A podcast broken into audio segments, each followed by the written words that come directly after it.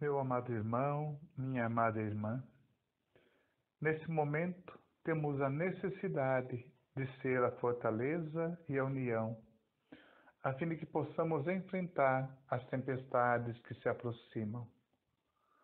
Porém, o tempo, ah, o tempo, esse soberano amigo existe para marcar os limites entre o ontem, o hoje e dar-nos a expectativa de um amanhã na matéria ou fora dela. O espírito, após mergulhar nas experiências físicas, utiliza o tempo e a liberdade ou livre-arbítrio para realizar suas conquistas, sejam elas positivas ou negativas.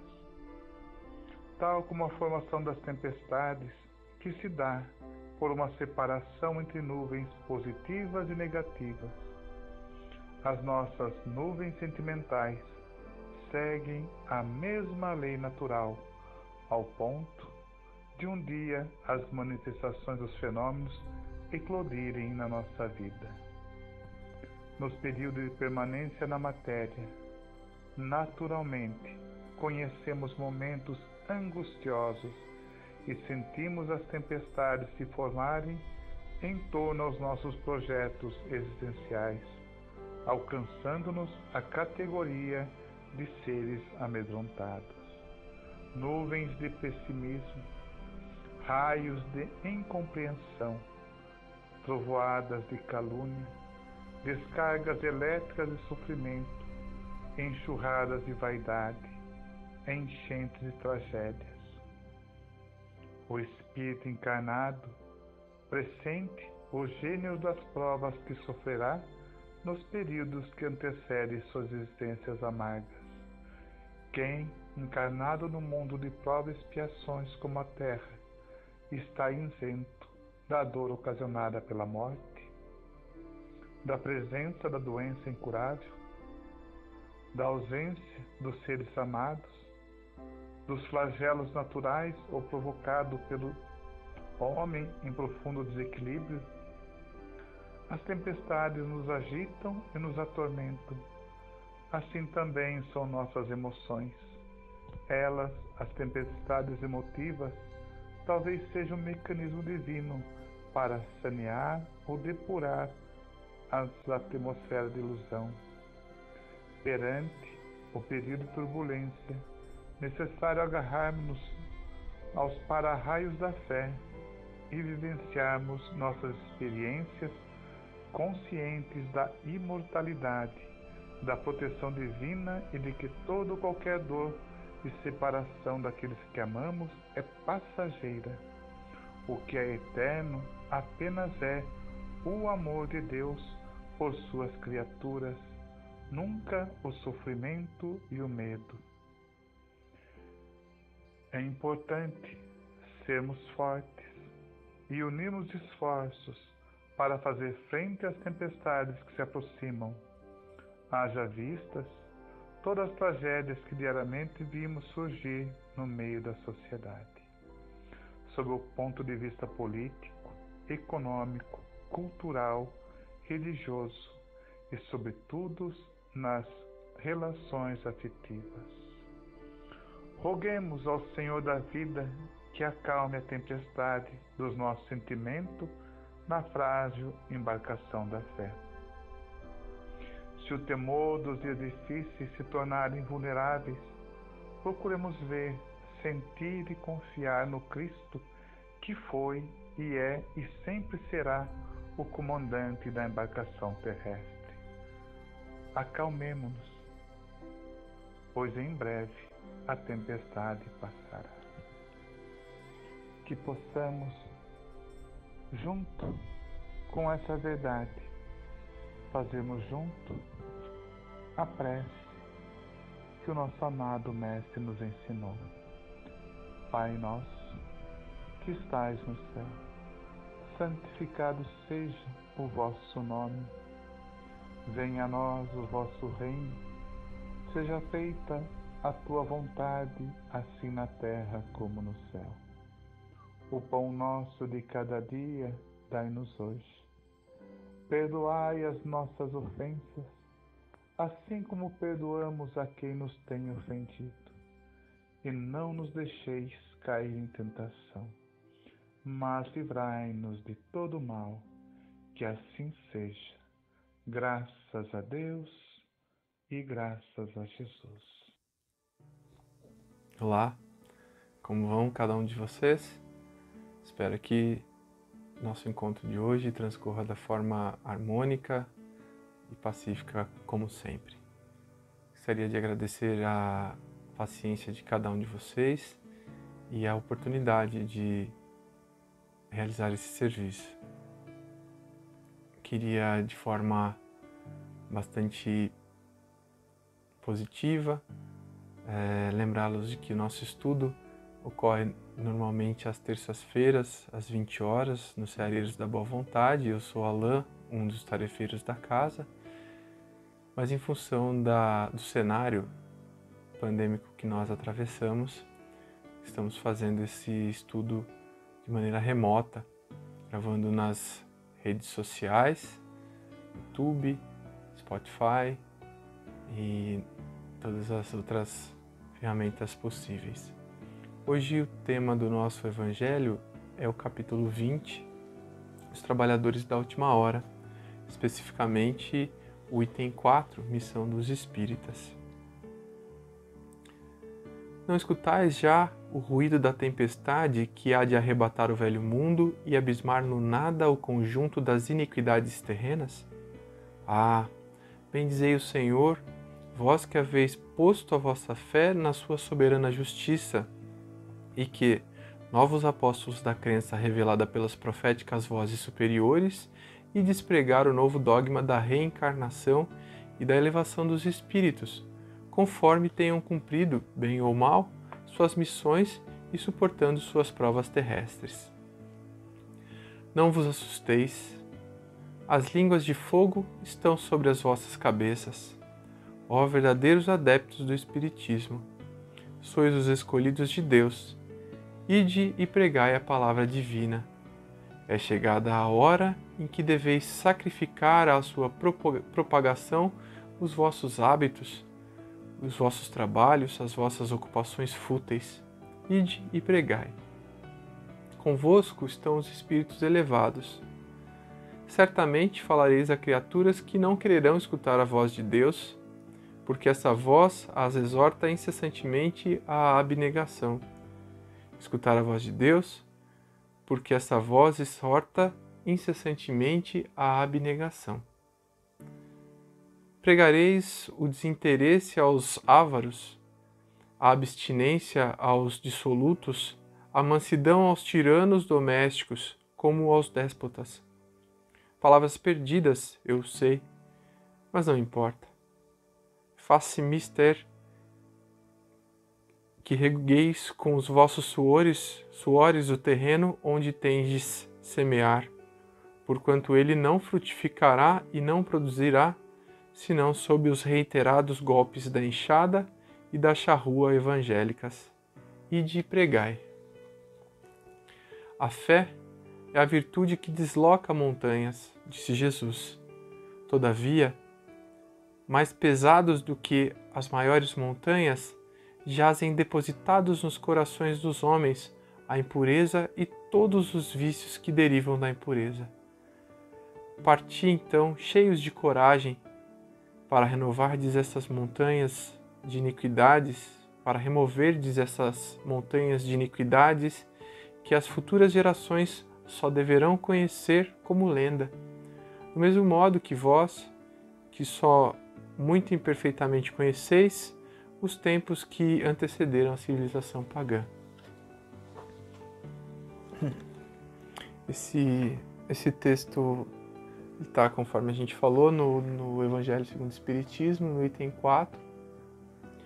É, todo o, o, item 4 ele é bastante longo, eu li alguns, alguns pedacinhos para a gente poder balizar a nossa conversa de hoje. Então vamos lá. As vozes dos mensageiros do Senhor vêm para dizer, para dizer que nós sejamos fortes, para que a gente conserve o bom ânimo nas nossas lutas de cada dia e que a gente saia dessa infância, que a gente possa, enfim, tomar uma decisão firme que é assumir o nosso compromisso, o compromisso que cada um de nós, que somos espíritas e acreditamos nisso, o compromisso que nós assumimos antes de reencarnar na Terra.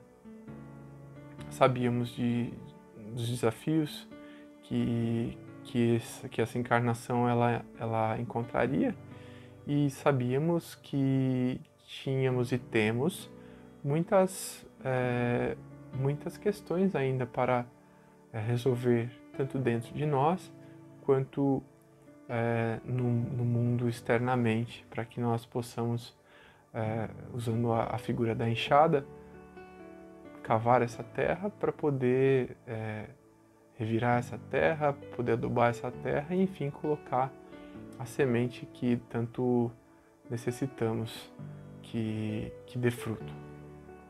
Não é? Uh, então, quando nós assumimos essa, essa, esse compromisso antes de vir para a Terra, nós tínhamos convicção de que nós participaríamos desse mundo de regeneração que foi iniciado segundo segundo o, os próprios bons espíritos na época da, da, da codificação. Se já é uma, um processo de, de, de, de mudança bastante firme, onde cada um de nós viria para ajudar e participar desse processo. Portanto, a gente não deve entender esse, esse, esse, essa fase como, uma, como um fardo, entender essa fase como uma coisa triste e pesada. Ao contrário, nós somos convidados, somos os trabalhadores da última hora. Isso não pode de forma alguma ser um, um, um fardo, mas um motivo de honra e alegria. Que o próprio Jesus, né, o nosso mestre, nos lembra que nós não ficaríamos órfãos, que Ele estaria conosco até o fim dos dias, todos os momentos. Lembra, lembra inclusive que onde é, as pessoas estivessem em nome dele, lá ele estaria. Então, queridas amigas e amigos, que a gente tenha confiança, que a gente seja é, confiante de que esse processo que nós tanto falamos através das nossas leituras e através das, uh, das nossas reuniões nas, nas, casas espíritas, falando sobre que da, da, da confiança, da crença na, na, em um dia a Terra se transformar num planeta de regeneração, isso não pode ser um, um, um momento que se transforma como um passe de mágicas né? como uma coisa simples e, e que só basta a gente pedir e que isso vai se transformar. Ao contrário, isso demanda trabalho, demanda esforço de cada um de nós, porque a regeneração ela começa dentro de cada um de nós. Né? A regeneração ela começa através do nosso trabalho. E a regeneração não é antes um lugar, mas um estado de trabalho firme e bastante efetivo que começa, como a gente já disse, dentro das nossa, da nossa prática diária. Então a regeneração ela começa no abandono dos velhos costumes. Né? Este momento, este momento nos pede lucidez, pede que a gente deixe de lado os comportamentos uh, que, que nos cegam. Por exemplo, a gente estava outro dia vendo na TV que nunca se vendeu tanta bebida alcoólica como nesse, nesse momento em que nós estamos. E ao contrário, esse momento pede que nós é, estejamos o máximo sóbrio, que a gente deixe de lado essas substâncias que entorpecem os nossos sentidos e que possa passar com resiliência, com tranquilidade, com bastante, é, é, com bastante lucidez. Então a regeneração ela começa também na, na aquisição das boas práticas. Claro, o dinheiro é bom e todos nós gostamos. Nada nós podemos é, fazer no mundo material sem que nós tenhamos dinheiro. Mas é, é preciso que nós façamos como o próprio Jesus nos lembra, que a gente dê a César o que é de César e a Deus que a gente reserve o que é de Deus. Portanto, para o mundo material é necessário ter posse do dinheiro e trabalhar para consegui-lo. Mas para Deus, o dinheiro é só uma ferramenta que pode ser para o nosso bem ou para o nosso mal. E que nós é, precisamos fazer com que o, o dinheiro renda bons frutos. De que modo? Dividindo o pão que sobra na nossa mesa, não é? Uh, que a gente divida a, a, abundância que neste mundo, que neste momento traz a saciedade para nossa mesa, mas que também pode ser causa da nossa ansiedade e da nossa preocupação. Que a gente possa dividir um pouco dessa, desse, desse, desse recurso que nos sobra com aqueles que padecem a falta de tudo ou de quase tudo. E que muitas vezes a nossa consciência nem consegue imaginar que a gente possa ter essa, essa firmeza e esse, essa clareza de propósito dentro do nosso coração, em imaginar e em ter a consciência de que a regeneração começa na nossa solidariedade, em reconhecer que aquilo que nos irrita no nosso companheiro, na nossa companheira, no filho ou nos nossos pais, é ação que sobra e que grita dentro de nós psicologia já fala isso. Né? O próprio Jesus, há mais de dois mil anos, já, já, já cravou. Né? A boca fala daquilo que sobra, daquilo que farta no nosso coração. E os psicólogos vêm dizer que aquilo que a gente vem insistentemente trazer para fora, que vem insistentemente colocar como algo que nos atrapalha, é algo que talvez esteja no outro só para nos lembrar que, que precisa ser renovado em nós e que não há outra forma, meus irmãos, de estipar dos nossos corações esses, essas questões, essas, esses atrapalhos, senão nos conhecendo, nos trabalhando na paciência e na coragem para renovar essas nossas atitudes. Renovar no sentido de mudança, tá? não renovar aquilo que está é, velho no nosso coração e ficar fazendo a reforma dos nossos vícios. Que a gente não se esconda dos trabalhos, meus amigos, minhas amigas. Que a gente possa realizar dentro de nós em favor de nós o autoconhecimento, de maneira que nós possamos minorar as dores daqueles que compartilham com a gente a jornada.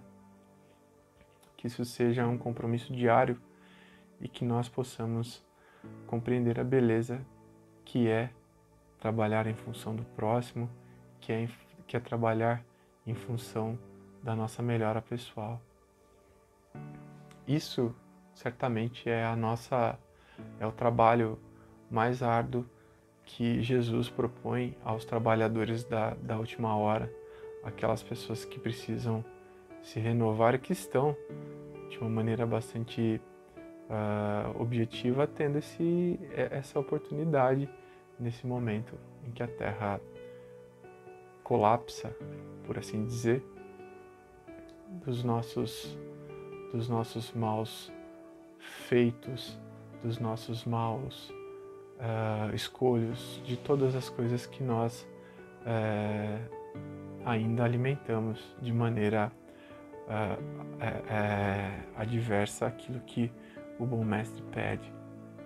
Jesus também fala da fé que move montanhas, mas que o maior desafio que nós enfrentamos é de maneira bastante consciente eliminar a impureza que se faz nas nossas casas, nas nossas casas mentais, nos nossos corações, que são os vícios morais, todo essa, esse lixo que nasce do nosso orgulho e do egoísmo. Veja, que a gente não, não, não meça esforços para poder trabalhar essas questões que, que são urgentes dentro de nós. E que nos promete o Mestre que, enfim, quando eliminarmos dentro de nós esses vícios e nos comprometermos com essa obra grandiosa que Ele tanto nos, nos lembrou e nos propôs incessantemente, e cada um de nós seguramente conhecerá a felicidade que fará de nós morada perene da felicidade. Aquilo que o Kardec ele vem nos lembrar, não é? Que à medida que nós formos nos uh, abandonando na questão carnal, na questão uh, material, que à medida que nós formos uh, abandonando um pouco e nos desmaterializando, certamente a felicidade ela se fará mais presente dentro de nós. Que nós tenhamos então a consciência de que ser trabalhadores da última hora é uma responsabilidade muito grande, mas que não nos faltará o, o, o incentivo, não nos faltará o amparo e que os, bem, os bons espíritos estarão conosco de maneira a nos guiar a nos intuir boas palavras e boas práticas. Que a gente não tenha medo, que a gente não faça dos nossos dias a casa para o desespero, a casa para o medo, a casa para as práticas é, lamentáveis, que a gente possa ser, em primeiro lugar, a fortaleza em que brilha o sol da vida, em que brilha a luz que o Mestre propôs a cada um de nós. Que a gente não esqueça e que a gente nunca passe pelos irmãos pobres e excluídos de maneira a não nos importar, de maneira que a gente se faça de desentendido ou que a gente se faça de cego diante das, das dores e das feridas que pululam na nossa sociedade, nas ruas das nossas cidades, e que a gente não faça isso de maneira mecânica, que a gente possa perceber essas pessoas e que sempre que nos for possível, se não com o alimento, com o dinheiro, mas com a palavra, com a nossa atenção. Na faculdade, outro dia, um dos nossos professores nos lembrava que para as pessoas que moram nas ruas, quando você pergunta o nome delas, elas se espantam porque elas não estão mais acostumadas com isso. Elas já perderam de tudo nos seus dias que o nome para elas é um luxo. Portanto, quando a gente é, não tiver nada para dar a essas pessoas, que a gente dê a dignidade de fato, no sentido de perguntar o nome delas, de olhar no fundo dos olhos dessas pessoas, que são nossos irmãos, são pessoas como a cada um de nós e que nenhum de nós está livre dessas provas, nenhum de nós está uh, isento e, de certa forma, pode dizer que nunca atravessará essas, essas provas. Portanto, que a gente possa ter em mente essa clareza, essa dívida e essa necessidade de trabalhar em função dos mais pobres, ou dos pobres em dinheiro, dos pobres em moralidade, dos pobres em todos os seus aspectos, e que nós possamos, de maneira sadia e consciente, trabalhar em nós aquilo que precisa ser trabalhado possamos nos comportar como os trabalhadores da última hora que Jesus nos conta em parábola no Evangelho e que nós possamos ser essa mudança que o mundo precisa, que nós possamos ser essa mudança já a partir das nossas casas, a partir dos nossos trabalhos, a partir de todas as pequenas ações que nos forem possíveis. Agradeço a paciência de cada um de vocês e peço que nós possamos durante essa semana nos colocar em oração, nos colocar em boas vibrações pelos nossos planeta, pelo nosso planeta, pelos nossos governantes e que possamos já neste momento eliminar qualquer dissensão, qualquer diferença, seja no campo da política, seja no campo das filosofias mais diversas, que a gente possa, meus amigos, minhas amigas, eliminar essas, essas divisões. É tempo de nos unirmos, é tempo de que façamos boas práticas reverberar, é tempo que nós sejamos sal e luz, como nós falamos no encontro passado. Então, que a gente possa usar do nosso trabalho para minorar o sofrimento do outro e para fazer dos nossos dias um exercício de iluminar e clarear o caminho de cada um dos que dividem conosco a experiência. Eu me lembro de uma oração que nós fazíamos no tempo do, do em que eu estive no seminário e que nós falávamos assim alguém puxava Senhor dai pão a quem tem fome. E aí os outros respondiam e fome de justiça a quem tem pão. Que a gente possa fazer isso meus amigos. Que a gente possa rezar para que aqueles que têm fome obtenham pão e que aqueles que tenham pão nunca cessem de buscar a justiça.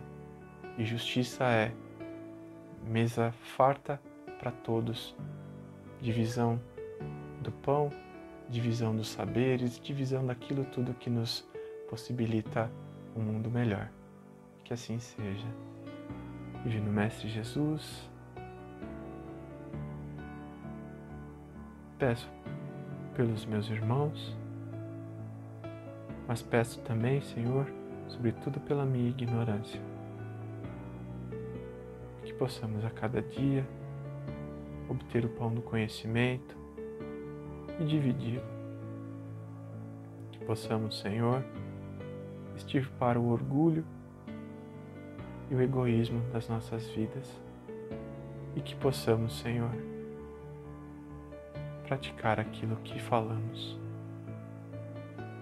Que as nossas vidas sejam sinais claros e objetivos da vossa presença. E que não tenhamos medo, Divino Mestre, mas que sejamos a prova de que vós estáis conosco e que nós venceremos o mundo, assim como vós o venceu através do amor, da paz e da caridade. Que assim seja, uma semana abençoada para cada um de vocês, que os bons espíritos continuem conosco e que nós possamos fazer dessa prática a luz que brilha e que cintila no sol de cada dia. Que assim seja. Muito obrigado.